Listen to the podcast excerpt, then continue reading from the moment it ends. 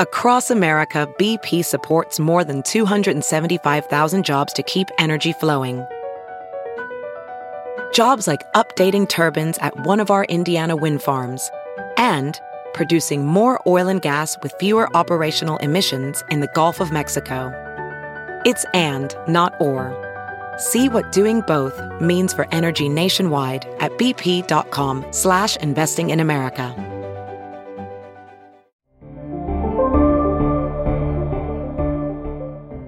My name's Chris Lambert. And my name is Travis Bean. And on today's episode, we gush over the timeless classic, The Princess Bride. Of course, the characters and acting are amazing, but more than anything, we're fascinated by the film's commentary on fairy tales and the ability for stories to transcend and connect generations. Movies. Great movies. Mm-hmm. Today we are gathered to talk about a great movie. Man, I would love. I'm not a church going fellow, but I would attend a church where you're the preacher and you introduce sermons that way. Just the the church of film. Ah, man, that's a great idea. Like that that should be the end goal of Film Colossus is to make a church for film. and you're the Everybody- head priest and I'm just like I'm an altar boy, but I help. Yeah, and we don't we don't have service on Sunday. We have service Thursday nights. Yep. We do a we do a whole service and then we watch a new release movie. And we do Thursday nights because in the future, I assume we're gonna finally have a universal standard four day work week. So Thursday nights when you party. Oh yeah, it started that always confused me when I got to college and everybody was partying on Thursday night. I was like, don't you all still have class on Friday? Why is Thursday such a, a go hard day? And it was like that all four years. It was like that when I studied abroad in Australia. Thursday. It was Man. I remember my senior year, although I'm blanking on it now. I actually can't remember. I either had class two days a week or three days a week. It might have just been Tuesday, Thursday. but every day was, every weekend was a four day weekend. That's pretty good. Yeah. That's a great schedule you had. yeah. It, when you get to that point and you know you can just like, you're doing the bare minimum to get through, like, that's when you know you've made it. Oh yeah. Senior year of college can be a great time. Oh man, I had a great film class I, that you took at night. Like you would like travel across campus and like you to go for three hours once a week. We watched a lot of good movies in that class. I remember that's where I first saw Suspiria. Yeah, that was one of my favorite classes too. I think we had one day of or two days of classes and one night that was the the movie nights each week, and Oh. there was a a Cinematech near campus as well. And sometimes we'd see a movie in like Cinematech. So I got to see Seven Samurai like that. The first time I saw it was like on the big screen. That's badass. It was really cool. Um, and then Princess Bride, the movie that we're talking about today, mm-hmm. I watched it the first time the most miserable way that you could watch it movie, which was on the little wheeled in TV in high school. Oh, really? Yeah, it In like a those- literature class or something? yeah, it was like sophomore year, I think, or junior year. And the teacher wanted to show us Princess Bride. And, you know, in Ohio, in Canal Fulton, Ohio, in 2003, 2004, you still had the wheeled in TV on the cart. There was just a boxy ass TV that was probably bought in the early 90s. They had that in every state, 80s. Chris. It wasn't an Ohio thing. I know, I know, but I feel like I feel like some some people listening to this probably had you know flat screen TVs that were mounted in the classroom. Maybe these days. But we did not have that. So wheeled in, wash it on there. I mean, And I remember. Ohio definitely still has those box TVs. Oh, Oh, one thousand percent. I uh, I remember how excited other kids in the class were yeah. about watching Princess Bride, and I really identified with Fred Savage because You didn't want to watch it? Yeah, before the movie, I was just like, it's called The Princess Bride. like, okay, this is gonna be like stupid, and especially I saw the cover and I was like, that's not like an interesting cover. This is gonna be lame. This sounds like Chris cool- today. Yeah. I read cool fantasy books because at that point I was reading, you know, Game of Thrones when nobody knew what Game of Thrones was. I was reading mm-hmm. Stephen King's Dark Tower series. I was reading I remember that. uh, a, a bunch of other fantasy books like The Sword of Truth, Wheel of Time. Well, more people know Wheel of Time now, but the good version of Wheel of Time, uh, all kinds of things. So I'm like, Princess Bride. pff. And uh, I watched it and was just enamored completely. Oh, in love with really? First, like from the very beginning, I felt very seen by Fred, by the initial Fred Savage scene. I was just like, oh, they knew. and you were a Wonder Years fan, so like you were really in it. I did like Wonder Years. It was one of those shows that I had a period of liking it, but I fell out of watching it like pretty quickly. I remember really loving it, but I I don't think I ever watched the show in order. You know, like it was always just on Nick at Nite or whatever, and I would catch it and always enjoyed it. I remember watching, I think episodes live. When was the show oh, on? Oh gosh, yeah, probably. I mean, it would have been like late '80s, early '90s, Yeah. right? Wonder Years. Yeah, 88 to 93. I remember watching some new episodes when it was airing live. Anyway, Fred Savage, I always thought was cool. yeah, Um, it's great.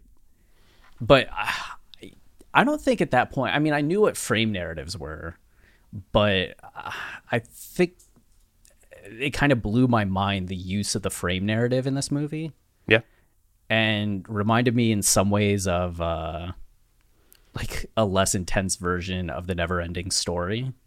mm-hmm. But Right. that similar, like real world kid gets swept up in a tale Yeah. of fantasy. that was kind of an Um, aesthetic back then. Yeah. So I yeah, I remember watching it in school and like loving it, buying it on DVD almost immediately Huh. After that. And so I had the the DVD of it and then it was something that I think we watched like 2 to 3 more times in high school in just different classes. Oh wow, Yeah, it got shown. got shown a lot. Wow. And there were times I think there was at least one time like the class voted to watch it. and you voted as well. At that point, yeah. Just be like, hell yeah, I'll watch Princess Bride. So again. in this So, literature class, did you read The Princess Bride, the the original novel? There's a novel. Oh, cra- oh wow! All right, we got a lot to get into. Yeah, no, I had no idea. Okay, because to me that's that's a fascinating part of this discussion. But I, I am interested to hear: is there more to Princess Bride in your life? Like, I'm sitting here surprised because I'm the one who picked the Princess Bride, and I'm someone who does not have a history of this movie at all. Like, I know a lot of people love it. Uh, it's a huge part of many people's lives, but I feel like if it is a huge part of someone's life, like I hear about it and know about it, and I've never heard you talk about this movie. So it's really surprising me to me to hear that you've seen it several times, and this was, I would say, my first official viewing of the movie. Wow. Yeah, I I mean, I think I've watched it more than 5 times, less than 10 times. Though it it was one that was in a rotation where I just used to put movies on throughout the day while at work. Um so I've seen it a lot in that way, but yeah, I've definitely seen it like approaching 10 times, but it has been a long time. Like I think this Okay. might have been the first time I've watched it in the 8 years I've lived in Austin. And did you do you remember it as well as you thought you would? Uh yeah, uh to the point where like I was still quoting a lot of things before Yeah. they happened. There were a few things that I didn't quite remember as well or was like like oh yeah, they're eels. Like I remembered the eels before we got to the eels, but I had forgotten kind of like a little bit of that scene or um like the quicksand and being like, "Oh man, just fell into quicksand." Uh, she really goes in there. Yeah, just like straight down. um, so yeah, for the most part, I recalled pretty much everything. Nice. Um, yeah. So I, I so I, I had seen this movie. Like it, I think it played on Comedy Central. I think, or like TNT or USA. Who knows? But I have this feeling it played on Comedy Central. Um, and I had definitely seen like scenes from the movie. Like while I, I watched this movie with my wife, I bought it on 4K, the Criterion Collection 4K, and was excited to watch it. It was like finally going to be like my first official viewing of the movie, of this movie everybody loves. But my memory of the movie was always kind of like, it's just kind of ordinary, you know. Uh, Yeah. it's just a straightforward movie. It's a fairy tale movie. I just was never enlivened by the uh, premise of it, and I never thought it would be something I'd connect to that deeply. But wanted to watch it. Like, thought it would be interesting, like all the people in it. And my wife is a huge fan of the movie. She watched it a ton growing up. Knows all of the lines in the movie. She, my, my wife was she was uh reflecting on the movie and she's like oh man like in that moment where dread the man in black is wearing the mask and you don't know who's in the mask. And like i just remember not knowing who it was and wondering i was just like really? Like you didn't know it was Cary Elwes like it's clearly him. And then she was like i think i knew but i liked pretending that i didn't know. Which i feel like that alone perfectly captures what this movie was to kids. Like it has that air. Like it's just kind of fun and light and plays with the fairy tale formula in a very engaging way. Um, it's like participatory in that way. Like, you're hearing the story being read and you're really part of these characters and like you're not supposed to know things but you really do know what's going to happen because it's it's all tropes and it's all the standard structure for this romantic fairy tale story blah blah blah um but I so anyway, heading into this viewing, I I wanted to I, as much as I wanted to enjoy it, I, I assumed that I wouldn't love it. Uh, I, I liked owning it on 4K, especially since like my wife loves it, and I assume I'm going to be watching a lot with my kids and stuff. So having it on 4K was important to me. But beyond that, I was like, am I going to really like it that much? Um, and so yeah, that was my mentality heading into this viewing. Oh man. And is it something that your wife you would hear like your wife and your siblings like quoted or refer to it a lot? They okay, so I realized as I was watching this movie, while we were watching it, there were moments I was like, "Oh, like that's why your dad says that."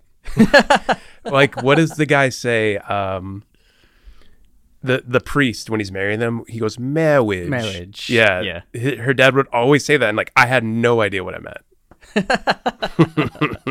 oh man. So you're just like, why does this guy say marriage all funny? I, I guess I knew it was from a movie and maybe was even told at one point, but but wouldn't remember that it, what movie it was from. You know. That's pretty awesome. Um that's pretty awesome.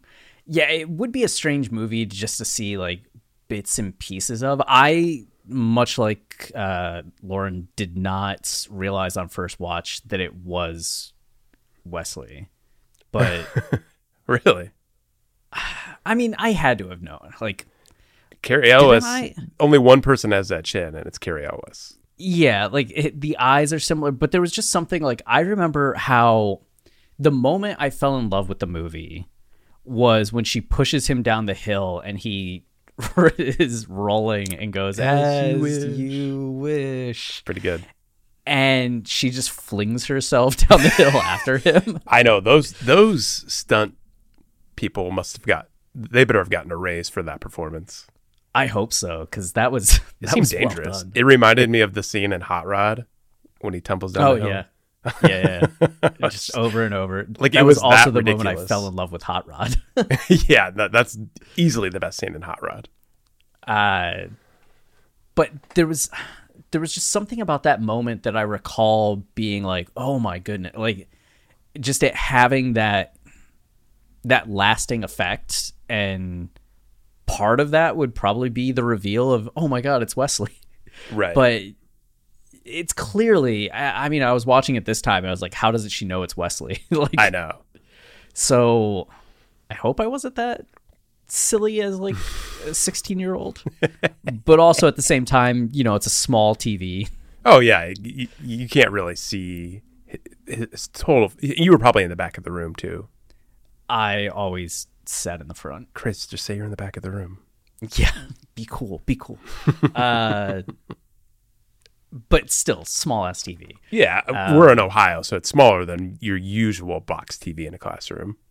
Yeah, and it was definitely. It had to have been a DVD, right? It wasn't a VHS. It might have been a VHS. in the 90s, you're probably watching a VHS. oh, this was 2003. Oh, 2003. Okay. Yeah, so you're right on the edge. It could have been a DVD. it could have been, indeed, it could have been a VHS. Um, It's Ohio. It was a VHS. It was. It could have been a Laserdisc. You're in Ohio. What there's uh, some some song about Cleveland, like Cleveland tourism video, and it's like where you can buy a house for the price of a VCR. uh, but you won't be able to buy a VCR to put in that house. no, You used all your VCR money, on the house. Yeah, went to the house. Uh, okay, so what did you think on this viewing?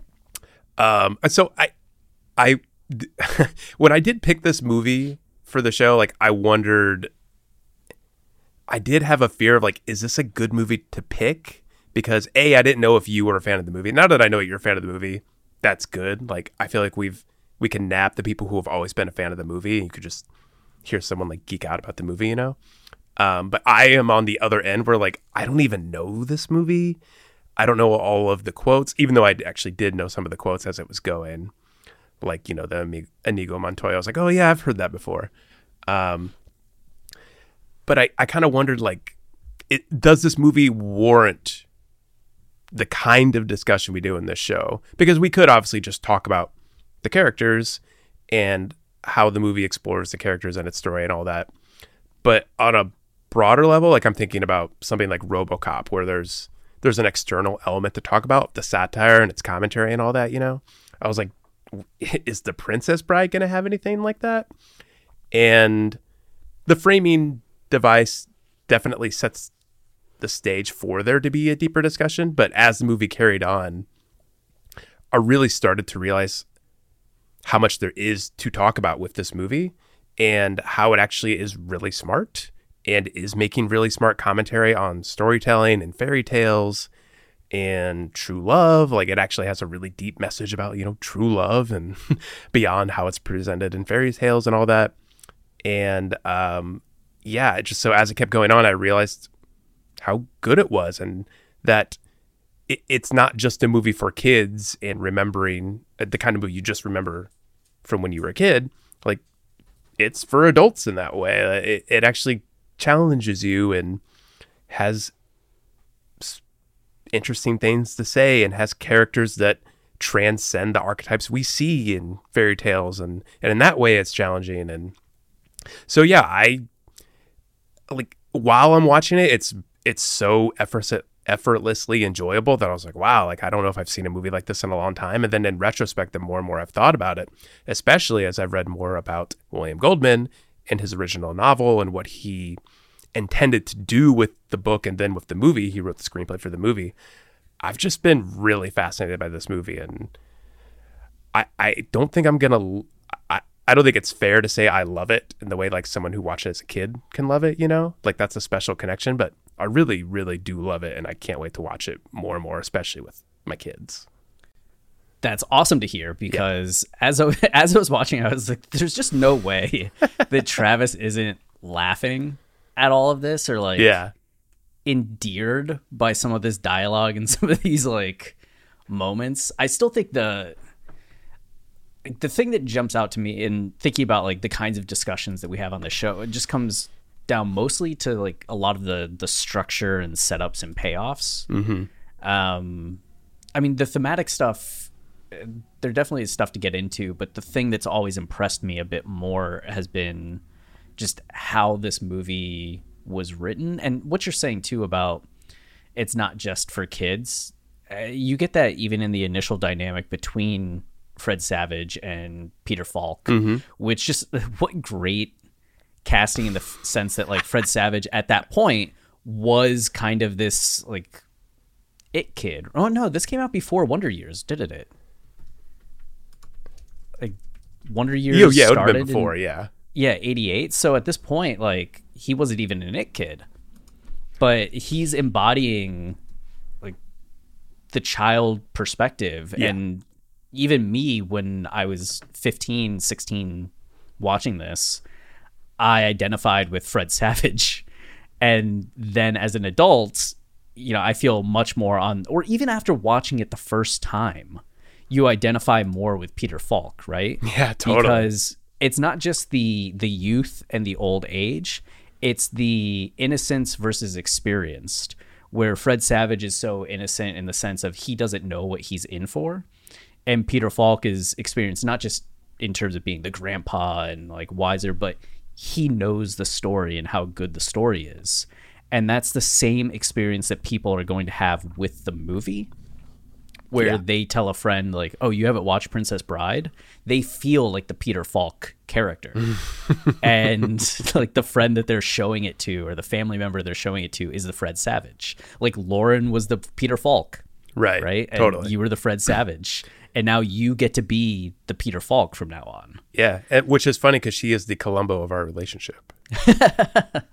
She's always problem solving, and I'm just in here like, huh? Yeah, you you think you're done with the discussion. She starts to walk away, and she turns around and she goes, "One more thing, though. One more thing. Ah, Columbo humor, something Yeah. that I've always wanted on this show that we've just never had the opportunity." It's for all the Gen Zers out there who definitely know who Columbo is. yeah, I, wasn't there somebody that was posting like Columbo episodes to TikTok, and it was becoming like Good. Give that person a thing. like any sort of award we can give them. I know. It's just Columbo's such a. My dad watched it all the time, and I remember feeling very Fred Savage about it, and be like, oh, "What is this? This guy in a code?" Yeah, I have And I'd be memories of like, it too. Yeah. Oh, he's smart. Like he's gonna figure it out. like he he already knows. He- I, I was an Encyclopedia Brown fan, but same thing. Same thing, of course, of course. Um, yeah, but having that structure, and then the the thing that gets me each time is just how entertaining the chase is, where Westley's chasing down um, Vizzini. Yeah. just the three trials that he faces, the way in which uh, Inigo is so charming, the way that Fezzik is so charming, it's really entertaining seeing the different tests that he has to overcome, and it's a it's a very much a fairy tale trope, but the characters make it dynamic. The sword fighting. I remember Crazy. that was one of the things where I was just like, "Oh, they're like Well, you, do you know the story behind the sword fighting? no, Okay, so I mean, it's not much of a story. Actually, it's really cool. Like that's them. You know, that's Cary Elwes and uh, Mandy Patinkin doing the sword fighting, and they knew nothing about sword fighting before going into this. So like they each practiced their moves and they went to do it. And Rob Reiner, once they got the set, Rob Reiner, the director, was just like blown away by how good they were at it. Like he didn't expect that. He thought it would be a little bit more of like kind of a careless throwaway, like comical sword fight, I guess. But like they were good, and he's like, "Oh, like we need to do more with this." So they extended the sword scene, and they found out whatever the longest sword dueling scene was in a movie, and they're like, "We're gonna go longer than that, like one second longer than that." um, wow, and so yeah, they just kept working on it and like they would kind of like improv a little bit.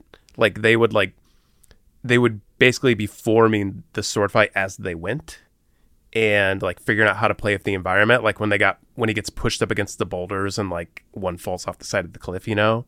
Like that wasn't originally part of it. It was something they decided to work in and yeah, so it, it- it's just amazing that it is so entertaining because you have these awesome actors talking the whole time it's going on, but the the fact that they're doing it well, like, I mean, it was just a.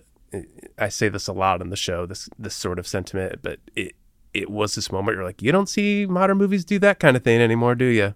Like, it, was just so practical and real in a way that I appreciated.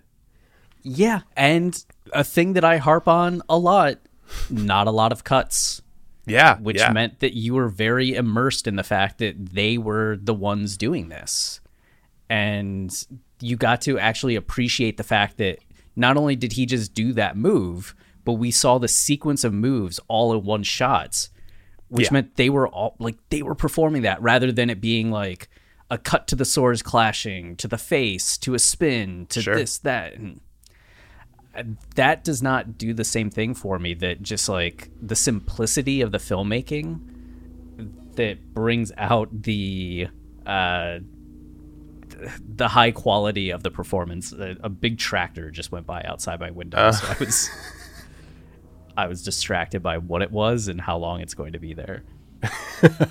well, I mean, you're totally right. Like, I, I, you have talked about that a lot in the show and how you appreciate like a lack of cuts, which I, I can go either way. Like, if a scene is done well and there are lots of cuts, like, there's a certain beauty and fluidity to something like that that I think it, in the right movie, you know, in the right context and setting, thrives. But in this kind of movie, like that kind of scene wouldn't work. It really helps to just let a sword, let this duel play out. Like let them talk in real time. Like it, it, it gains so much power by having that fairy tale feel. It's part of the aesthetic. Yeah, yeah, So, and totally. the pract the practical. the thing about modern movies don't do this was also like top of mind for me as well just with them rolling down the hill it was something else where it's just like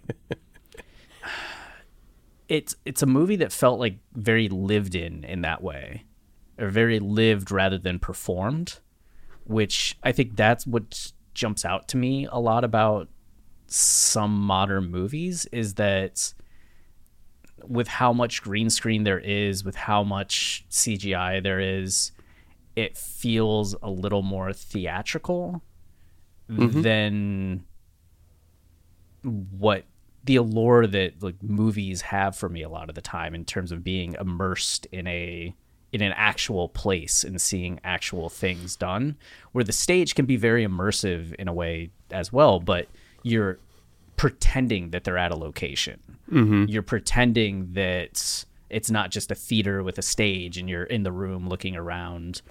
There's a different quality to that and movies never I didn't feel that movies had that quality as much until very recently, especially watching so many old movies as of late. It's just hitting me harder and harder. And this one is definitely one that has that kind of impact with just how practical so much of it is. And you just feel like there are people with a camera out and about doing things. Yeah. And that's impressive. I feel like this movie came out like I don't have enough examples to back this up, but like just thinking about all the movies I've watched and like when they were made, this this movie feels like it came out at a time when that sort of there was a transition away from that. Like we movies were becoming less and less practical and feeling real and um I guess the way I would put it is less pretentious and more concerned with like product and like maybe lots of cuts is like one way to put it, but less concerned with creating something just like magical, you know, like transcendent and fairy tale esque. Like there, I feel like there were just less and less movies like that. And I was watching the um, special features for this movie, and Rob Reiner talks about how like he always wanted to make, he wanted to turn The Princess Bride into a movie. It was released in 1973 as a novel, and he always wanted to do it, but never could get it made. Like studios would always say like no like we can't do that. It's too corny. It's too cheesy. It's a fairy tale. Like that kind of thing doesn't work in a movie. And that's in turn like what makes it work so well because you don't see movies do this. Movies like there is a little bit of an air of pompousness to a lot of movies in that way and that they would never just be as naked as this movie is like as uh, so appealing to like a, a child's mind you know like so simple. Um so that's th- that's what makes it really hit. That's what makes it so engaging is that it is really simple. It doesn't it isn't concerned with having like this grand overarching message that isn't just kind of screamed at you by the characters and by the framing device of the film. Like you kind of get what it's doing. Uh, and because you get what it's doing, I think in turn is what makes it so deep and so engaging and so easy to engage with and comprehend. Like when those things are done, when you just kind of wear what you are on your sleeve, that's what can make a movie thrive.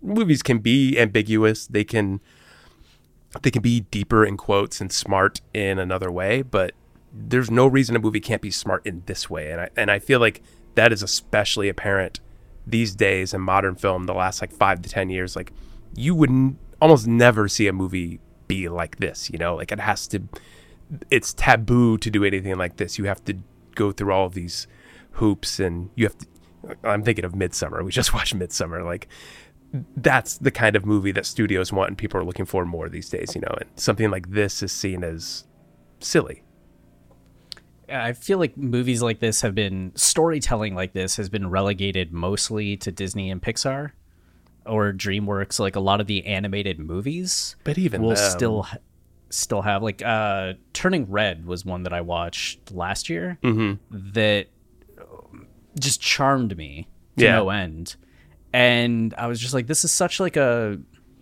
a nice, straightforward kind of thing, but it's relegated to this kind of, you know, Lesser. CGI, yeah, like animated film because it's easier to make rather than Right. to go the the practical route and spend all the extra money on the actors and everything. Like even Teenage Mutant Ninja Turtles Mutant Mayhem for this year. Like pretty obvious in what it's doing, but it's so smart and enjoyable and dynamic and cool. Um, it's a great movie, but it's another one that's like it has to be in the animated category to have that kind of opportunity. It is a shame. Maybe I'm missing out on a bunch of like wonderful like live action movies that bridge the gap between like kids and adults. But if there's like another Princess Bride out there, I don't think I've I've seen it. Yeah. And I think another huge reason I was connecting with this movie and thinking about movies these days and what I don't like about movies these days is so, Chris, you didn't know there was an original novel for this. No, yeah, tell me about this. The original novel by William Goldman, who wrote the screenplay for the movie, is called The Princess Bride, colon, S. Morgenstern's classic tale of true love and high adventure, the good parts version. and he originally wrote this book. He's written several books and wrote written uh, other screenplays. Um, but for this book, he asked his daughters, like, what do you want my next story to be about? And one of them said princesses, and one of them said like one said a princess and one said a bride. So he just went, okay, it'll be called the Princess Bride. and it kind of like that alone, really, that story alone informs what kind of story it is. Like it's so typical, like the title, The Princess Bride, like it, it makes it just seem so obvious that it's a fairy tale book, that you've read this a million times, you know what it's going to be, and that it shouldn't catch your attention. And the book very much plays with that idea because it's not just a book. Archer loves Princess Bride, by the way. I,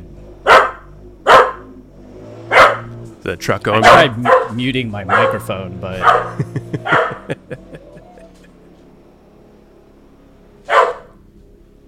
uh, it's still going. This is this is what live podcasting is all about, as far as I'm concerned.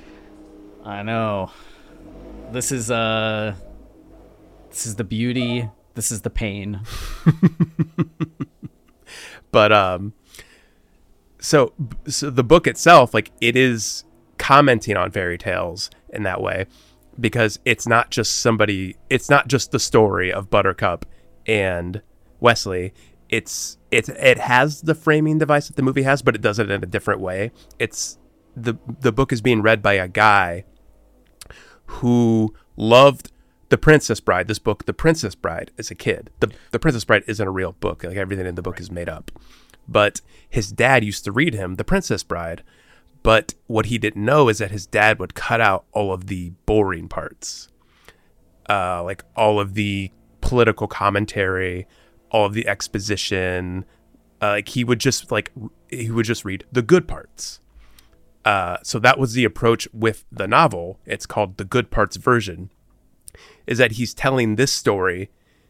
He's now reflecting on this story as an adult and just talking about the good parts of the book.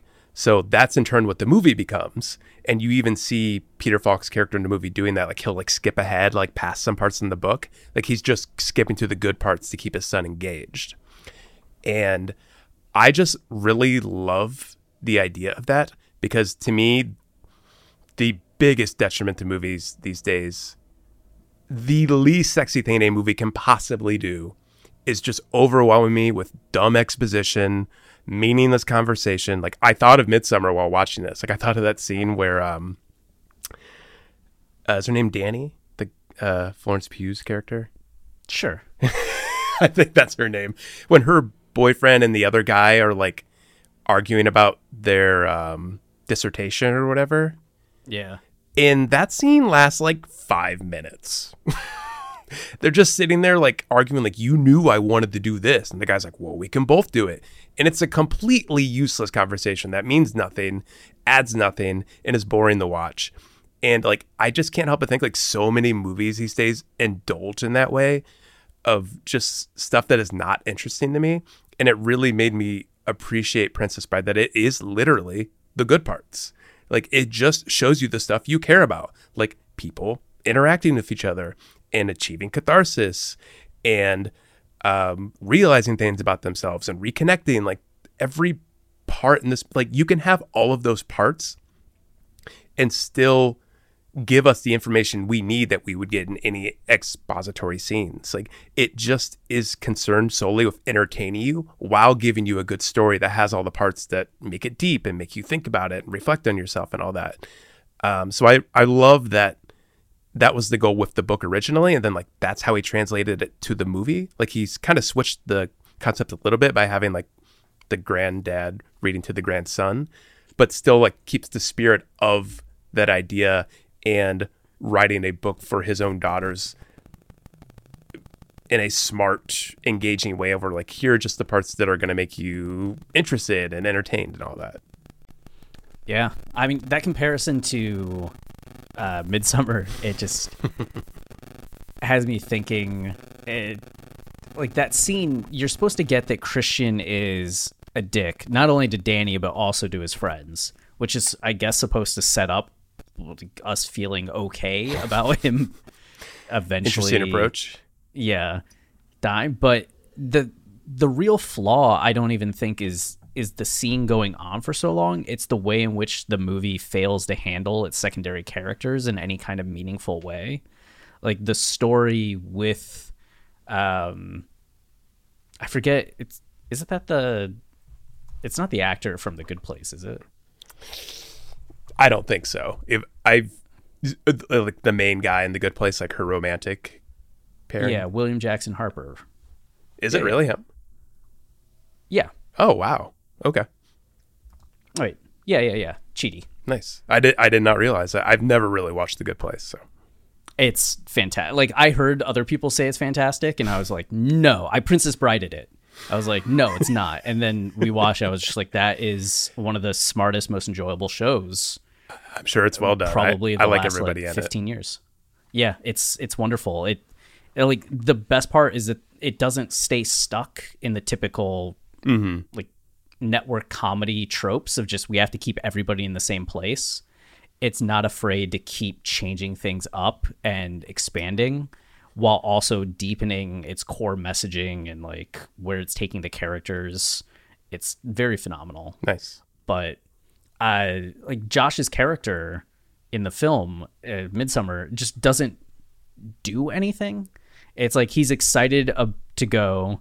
He gets told by Christian that Christian's like gonna take this topic, and then he breaks into a room and is a dick himself, and they kill him. So it's it's just deep like, stuff.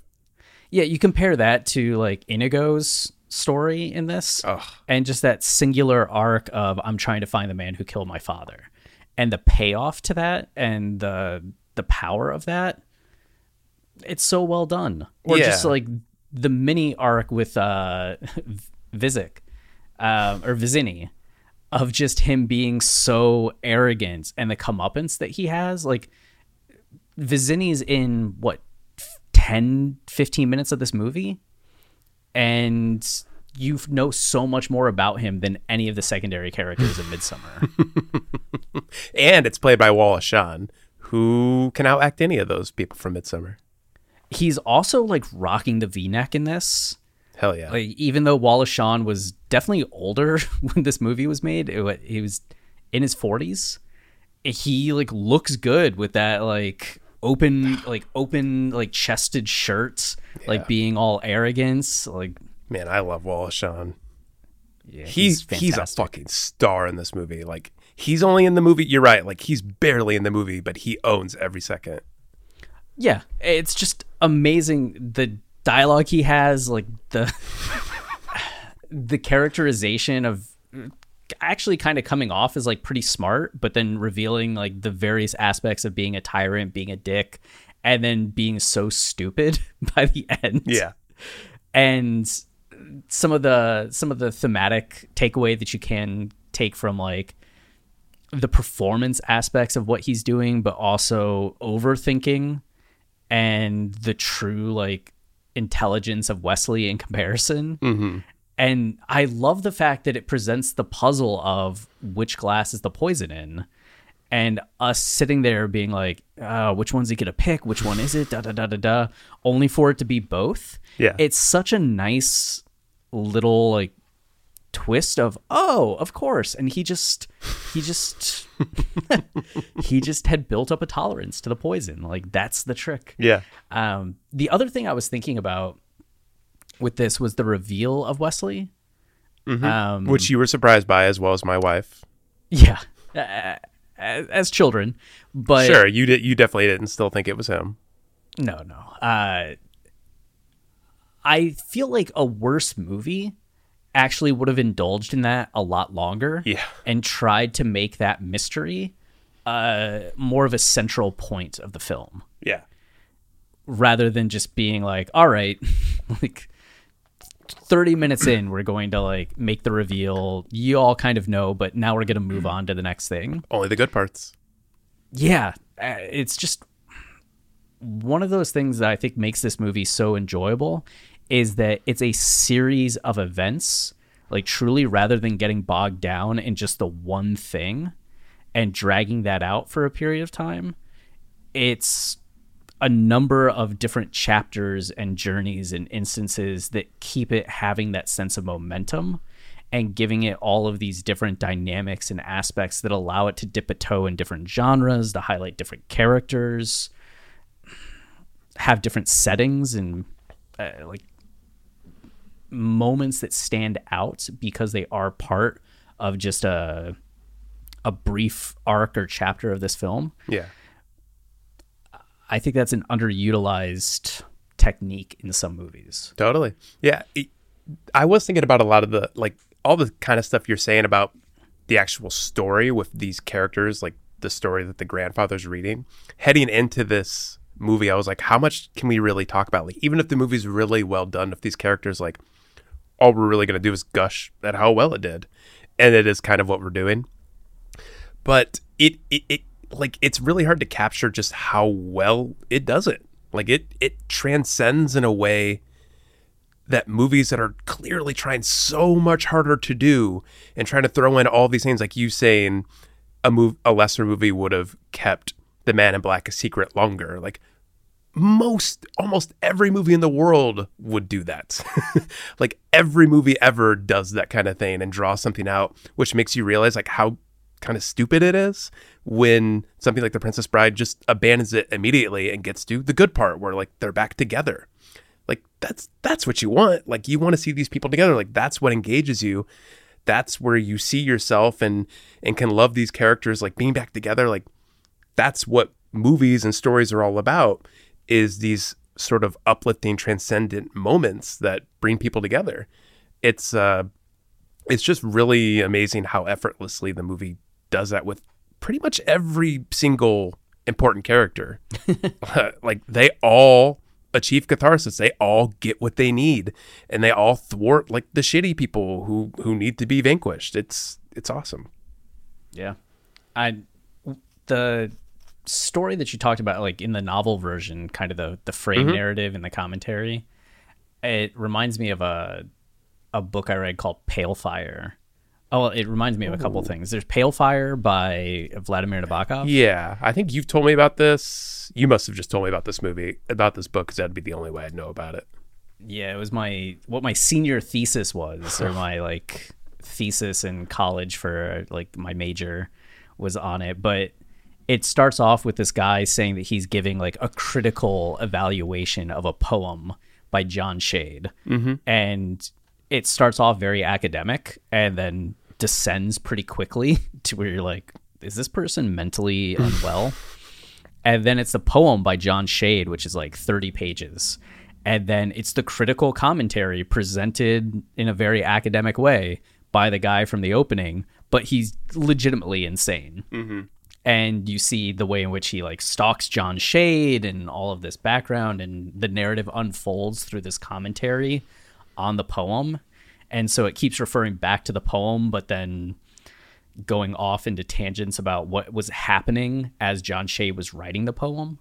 It's it's pretty cool, but there's that. There's also um, oh, um, Don Quixote has a lot of a lot of frame narratives. Like most of Don Quixote is Don Quixote going somewhere, meeting somebody, and then them telling him a story.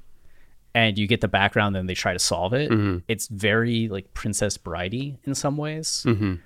Um, and then there's the famous uh, Borges uh, short story where it's somebody who rewrites the short story is a critical analysis of somebody who rewrites Don Quixote mm-hmm. uh, from memory, but every single word is the same exact word as in the original Don Quixote. So it's almost just like a reprint.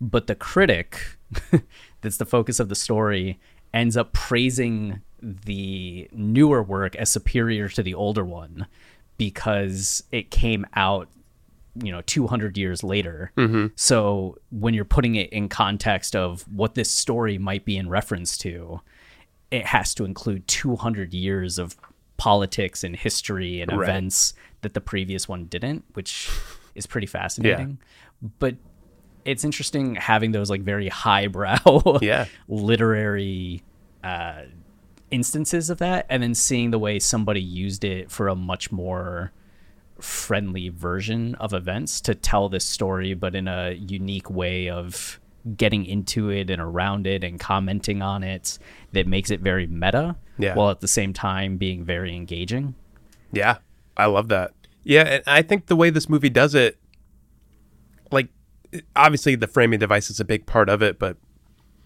it, I, to me it really clicked actually at the end of the movie when Peter Falk says "as you wish" to Fred Savage. Yeah. Which like that moment in the moment when I watched it, I was like, okay, like cheesy way to end the movie. Like that's it's nice, but um, it just feels like such a thing a movie would do, you know. But upon reflection, like it really is an incredible moment because it, the, look the story with you know Westley and Buttercup, like that entire story is so well done that it's hard to complain about it. Um, and even the the Cary Elwes, even Westley saying like "as you wish," like and connecting it to Peter Falk, like it seems so obvious. Yet when you think about what William Goldman's trying to accomplish with the movie, when he's only telling the good parts, when he just wanted to create a story that was commenting on fairy tales by having all of these characters that are seeming archetypes of what you typically experience in a fairy tale, but having them kind of transcend that and do things you wouldn't expect the characters to do and taking the story above and beyond what you would typically expect from a story that's depicting true love, you know, like that's such a central theme of the movie is true love. What does true love look like? The movie is trying so hard to convince you of like what true love is that these people love each other more than anybody else in the world. Like, how do you accomplish something like that? And it's not really the point for the movie to make you believe that. Like, you do just because the story's so well done and you love the character so much that you're just like, fine, fuck it. Like, they love each other more than anybody. I love that. But I think the true kicker is when Peter Falk says, as you wish at the end, is that it's not real. The point isn't really to make you realize oh, Westley and Buttercup have true love.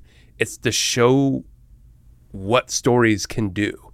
That this this this thing, this true love thing that's in the book that can be replicated in real life. Like when Peter Falk says, as you wish, it's him, much like Westley expressing to Buttercup, like his love for his grandson and his ability to show the power of stories and what they can do for like you know a little sick kid uh, this kid who was rolling his eyes at a kissing scene and wants to hear it at the end. Like he's exposing his kid to these things.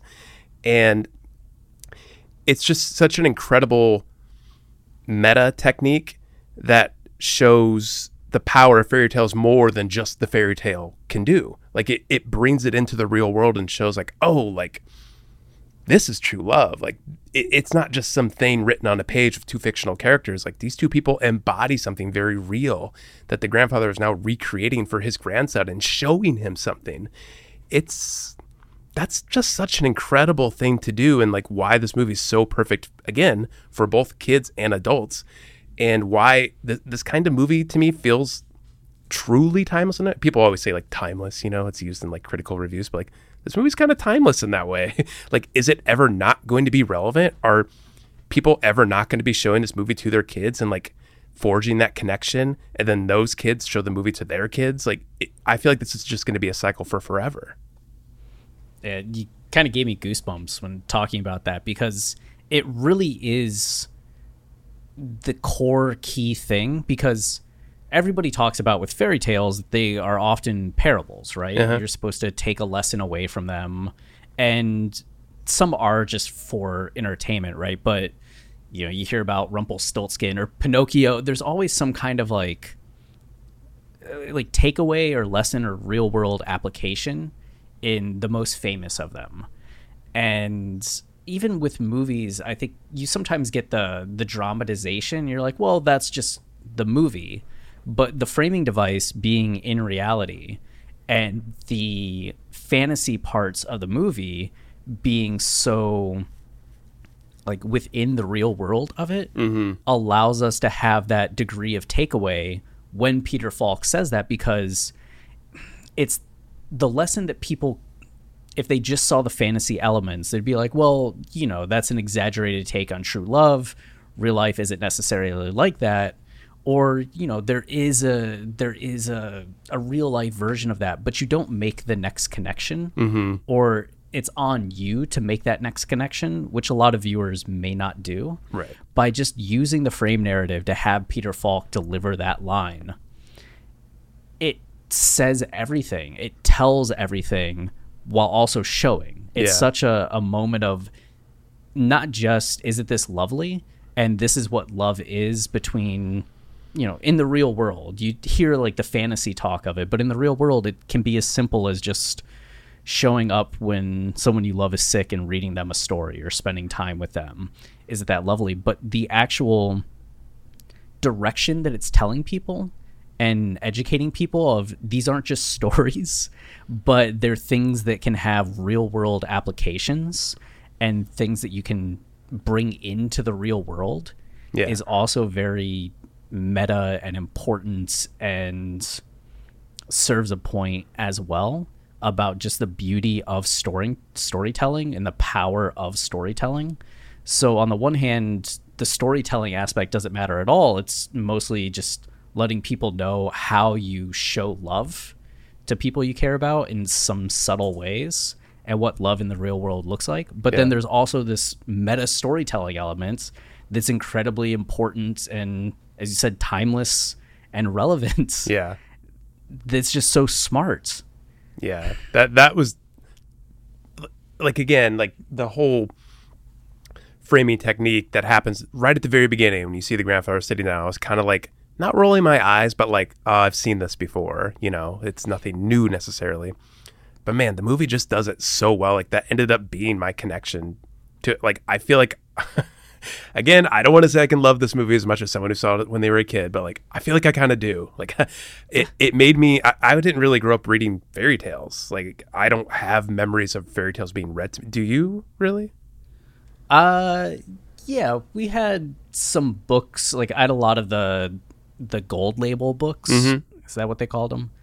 Um, and then we always had Christmas books that my like mom would read to me. Okay. On Christmas Eve all the time. Nice yeah, but I so it made me like I want to go out and buy some fairy tales. like I, I want to read them to my kids. Like it's, I don't know. This movie has, it's just incredible that this movie has that kind of power. It's uh, a random aside, but one of my favorite books as a kid was called Little Blue Cat and the Smiley Worm Doll, and it was just about like these anthropomorphized like kid cats that all had their favorite toys and you know one had a basketball another had like a skateboard whatever it was and this one had a beat up smiley worm doll that it would carry around. And one day it loses it and the story is it going all around talking to its friends talking to people in the town and then having to like feel really sad about losing its smiley worm doll. And finally i think it's his grandpa or just like you know uh, old nice guy in town stitches him together a new one and presents to him like a new smiley worm doll. But they also happen to find the old smiley worm doll. So then little blue cat ends up with both the old and the new smiley worm dolls. Right. and uh, my dog has a green dinosaur that was like a PetSmart five dollars like donate to other dogs kind of thing, and I ended up donating one, but also buying one, and brought it home, and it's been his favorite toy for like multiple years, and it started to get really beat up. So I ordered another one off of eBay, mm-hmm. and it came, and now he has both his like old Yeah. green dino and his new green dino and carries like both of them around or like will swap between each of them.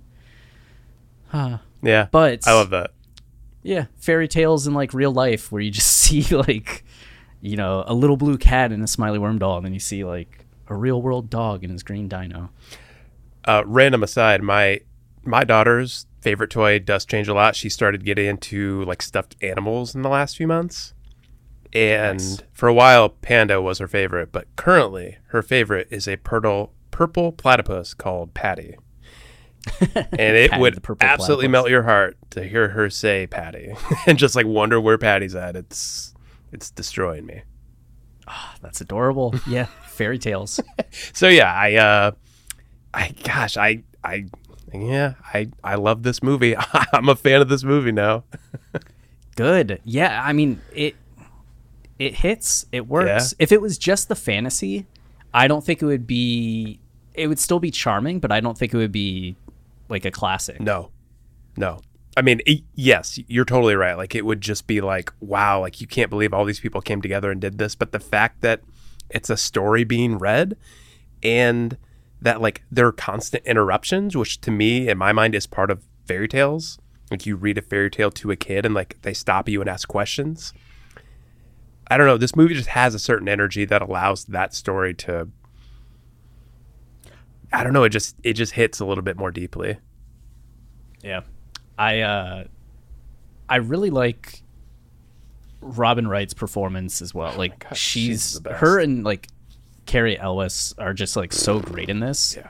Like Cary Elwes is still like so handsome. like when you watch this, it's just like the perfectly like chiseled face. Totally.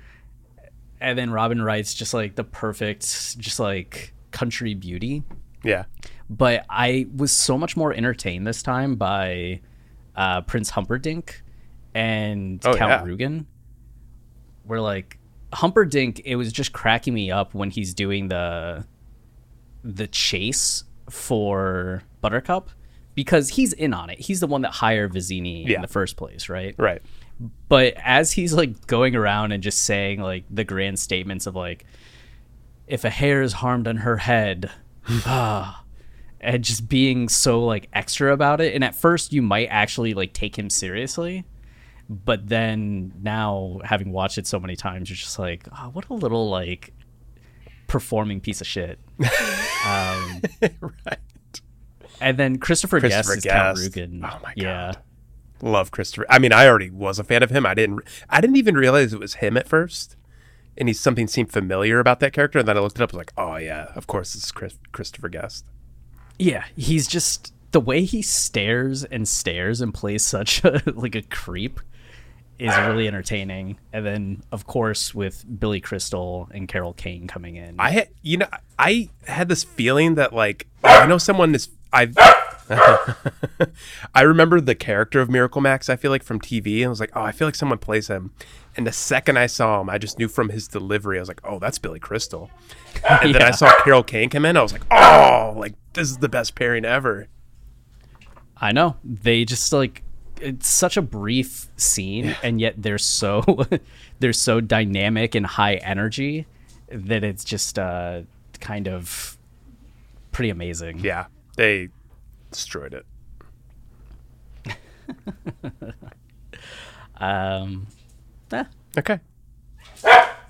Ladies and gentlemen, that's the Princess Bride. it's the Princess Bride and a active corgi. That's why people come to this show, though. Oh yeah, To absolutely. To hear our dogs and daughters yelping in the background. It's what makes us real, you know, down to earth, approachable. yeah, not this fairy tale stuff you hear in all the other podcasts. Oh no, no. They act all perfect. Yeah, they edit that stuff out. We keep it in, not because we're lazy, but because we want it to feel real. Yeah, no, not the laziness. No, No, we, not at all. Yeah, of course we could edit it out, but we have we have more. Um, you know, we want this podcast to have that that feel We have integrity. integrity. I couldn't think of a word. We're not hiding. I was just floating in the ether there for a second. Uh, okay. So time to rank this, right? yeah. Completely forgot about that. I will go first. I so okay. When I first watched this movie, I was like, "All right, that was great. I really liked it. Engaging, good story. I like the framing device. Great movie." The more I thought about it, I was like, "Oh man, like this movie's actually doing quite a bit. That's really interesting." And the more I think about it, the more I love it. And it was making re- me reflect on like certain scenes, you know, like the sword fight and all that. I was like, eh, this movie is like actually pretty awesome. And after writing about the movie and now talking about it with you, I'm I'm resolved to like this is like an all time movie. Like it's like I know I'm gonna keep watching this movie with my kids and stuff. And and by the way, we didn't even talk about how gorgeous this movie looks. Like watching it on 4K. Just the use of like the scenery, like the mountains and fields, the the theatrical sets that are being used, like it's just so pretty in a way that again I makes me wish movies could do that these days. Uh, like I know I'm just gonna keep watching this movie over and over, so I think I'm ready to just go ahead and upgrade it right now to like all time status. Oh, nice. Um, Nice. figuring it out where it's on my list, I I have a feeling it'll go higher with as time goes on, but I think right now I have it of the um, 498 movies on my list, almost at 500. Um, and these are the movies we're ranking all the movies we've watched since the start of. I'm ranking them anyway of movies I've watched since the start of 2022. Chris's list started in July of 2022. Um, so my list is almost up to 500 movies, and I'm gonna put The Princess Bride. I just don't know how to put it. You know, like it's in good company with a lot of these movies here. I guess it's right around. Hmm. I'm gonna play it safe for now, which is my way of saying like I don't want to put it too high because I'm riding a high right now and like love this movie. So I'm gonna be conservative and put it at number 63. Okay. That's pretty good. What uh what tier is that in? This is in the transcendent tier. Like this is uh basically anything in this tier and above are like I'm like okay, these are like my favorite movies. Like these are the ones I know that are going to be part of my life. Like these are the kinds of movies where like there are movies that are superb that I'm like, "Oh, this is above and beyond what I expect a movie to be." And then there are movies that really hit and connect where I'm like, "Ooh, this like feels part of my DNA now. Like I know this is this represents something about me and how I look at the world and what I really want out of movies and all that." So it's in that category. okay. Nice. Um, and the sandwich. Uh, what's the yeah, sandwich. This is a, an interesting one. Uh, we got Fast X at the top, followed by The Fate of the Furious. I know Chris will love that. um, then The Princess Bride, then Groundhog Day, then Eyes Wide Shut. Man, that is quite a sandwich of movies. That's yeah. I, I would eat that on a on a hot summer day. they're all they're all pretty fun, except Eyes Wide Shut, which is just like the odd man out in there, Yeah, which is fun it's, in a uh, completely different way. They're all very adult movies, though. Yeah. Oh, of course, of course. Nothing more adult than Fate of the Furious. Yeah. So, Chris, what do you got? Uh, so I revamped my list a little bit. Um, I now have. It used to just be like Colossal was the top tier, and it was that was a mix of ones that I really liked, but also just ones that you know appeal to my sense of scope and scale. But mm-hmm. I've since revamped the top of the list to be my favorites, which kind of transcend everything else. Yeah. And then Wow is the stuff that really impressed me, but it's not going into the favorites category. Sure. So some of the stuff that's like in my favorites might be less like good in quotes than some of the stuff in like the wow Yeah. part. Like I have Cloverfield above All Quiet on the Western Front. Like I don't think Cloverfield is better than All Quiet on the Western Front, but I like Cloverfield more. That's what it's all about. Yeah. So I currently have 172 movies. Um, and my favorites category is, has 16 right now, and The Princess Bride goes into it. Nice. So I have it at number 14. Um, and the sandwich above it is Past Lives at 12, then The Wailing, then The Princess Bride, uh, followed by Cloverfield, and then a 2015 indie movie called Too Late. Too late. Yeah, it's this cool John Hawkes movie. I think I told you about it when it came out. Like I saw it at Fantastic Fest in 2015. But it's four different chapters or five different chapters that are each like 20 to 30 minutes and uh or maybe like 20 minutes. And um they're all one shots each one. Okay. That sounds very And- Chris Lambert. Yeah, and it's very like murder mystery e. Um, but it's so inventive. The camera work is so cool. The acting is so impressive because they are in that one that one shot the whole time. It's uh it's a really well done and cool movie. But it recently played at the Drafthouse here in Austin. The filmmaker was there. So it was cool to get to go see it on the big screen again for the first time in eight years. Wow. Yeah. I I love uh I have movies like that in my like top tier that I'm like, yeah, I know this movie isn't better than Apocalypse Now, but like it is. um I, I, I actually I think one of those movies I'm going to pick as my next movie next time when I get to pick. Oh, nice. Yeah. I uh okay, so I can't decide. There's like five movies that I've been wanting to rewatch, and I think I'm gonna let you pick Oh, wow. which of those five we do. Okay. Um, though I do have one that I'm kind of leaning towards, but so it's Marketa Lazarova, Oh wow. Melancholia, Synecdoche, New York, uh, uh, Wings of Desire, or I guess that's it. Those those four. Okay. All movies I've seen. I watched Melancholia. To me, that's the most obvious pick because I feel like maybe there's the most to talk about. And maybe like I have the most connection to, but I did watch that one most recently. Um, and then Marketa Lazarova. What, what were the other two? Uh, Wings of Desire Wings of- and Synecdoche, New York. Synecdoche, New York could be interesting because I remember not loving it, but I also am a Charlie Kaufman fan and wonder if I just need to watch it again. I would love to pick Marketa Lazarova and just nobody knows what we're talking about as we talk about it. but I also Yeah. really want to watch that movie again too. So, hmm. What are you leaning towards?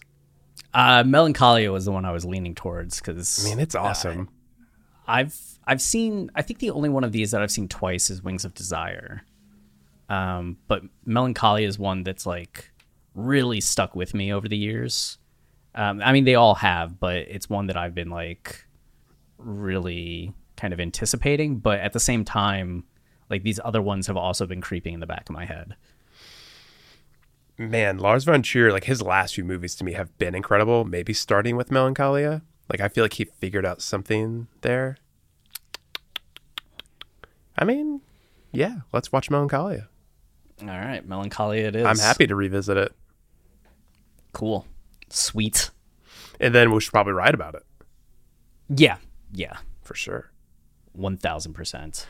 Okay, well, get ready for the fun and exciting Melancholia, everybody. Uh, nothing like going from the Princess Bride to Melancholia. Actually, I- I'm glad we're doing this because I feel like this always happens with Lars von Trier's movies that I watch it, I know I connect with it, but I can't always tell why I connect with it.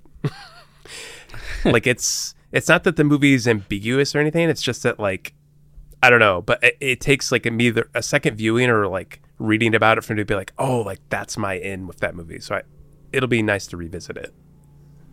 Hell yeah. Sweet. Okay, Chris, Oh man. are you ready? I'm I'm ready. Are you ready? Okay, so I don't know if I told you this. Did I tell you this? I don't remember if I did. But last time we tried to do this, we're both trying to say see ya at the same time, essentially. And last time I listened back to the podcast and it sounded like we pretty much said it at the same time. Uh, In your mind, you don't think we ever do, though. no, in my mind, we clearly don't. So I don't know what's happening here. Like the the movie gods, like maybe they're mad because I don't like Midsommar and they make sure we don't time up at the same, you know, line up at the same time. But last time, as far as I can tell, we said it right at the same time. So I think we can do it again. Liar. Okay, I uh, I'm down. It- Let's do this. th- there's evidence, Chris. You can go listen to the episode. okay. But okay, but it I, I will also say that it doesn't really matter what the episode says. Like it has to feel right. It has to feel like we said at the same time. It's true. So Okay. here we go. Okay. All right, everybody quiet on set. They already knew to be quiet. Okay, here we go. Yeah. Lights. Camera. See ya. See ya. See, yeah, I'll, I'll give it to you. That was better. that was better.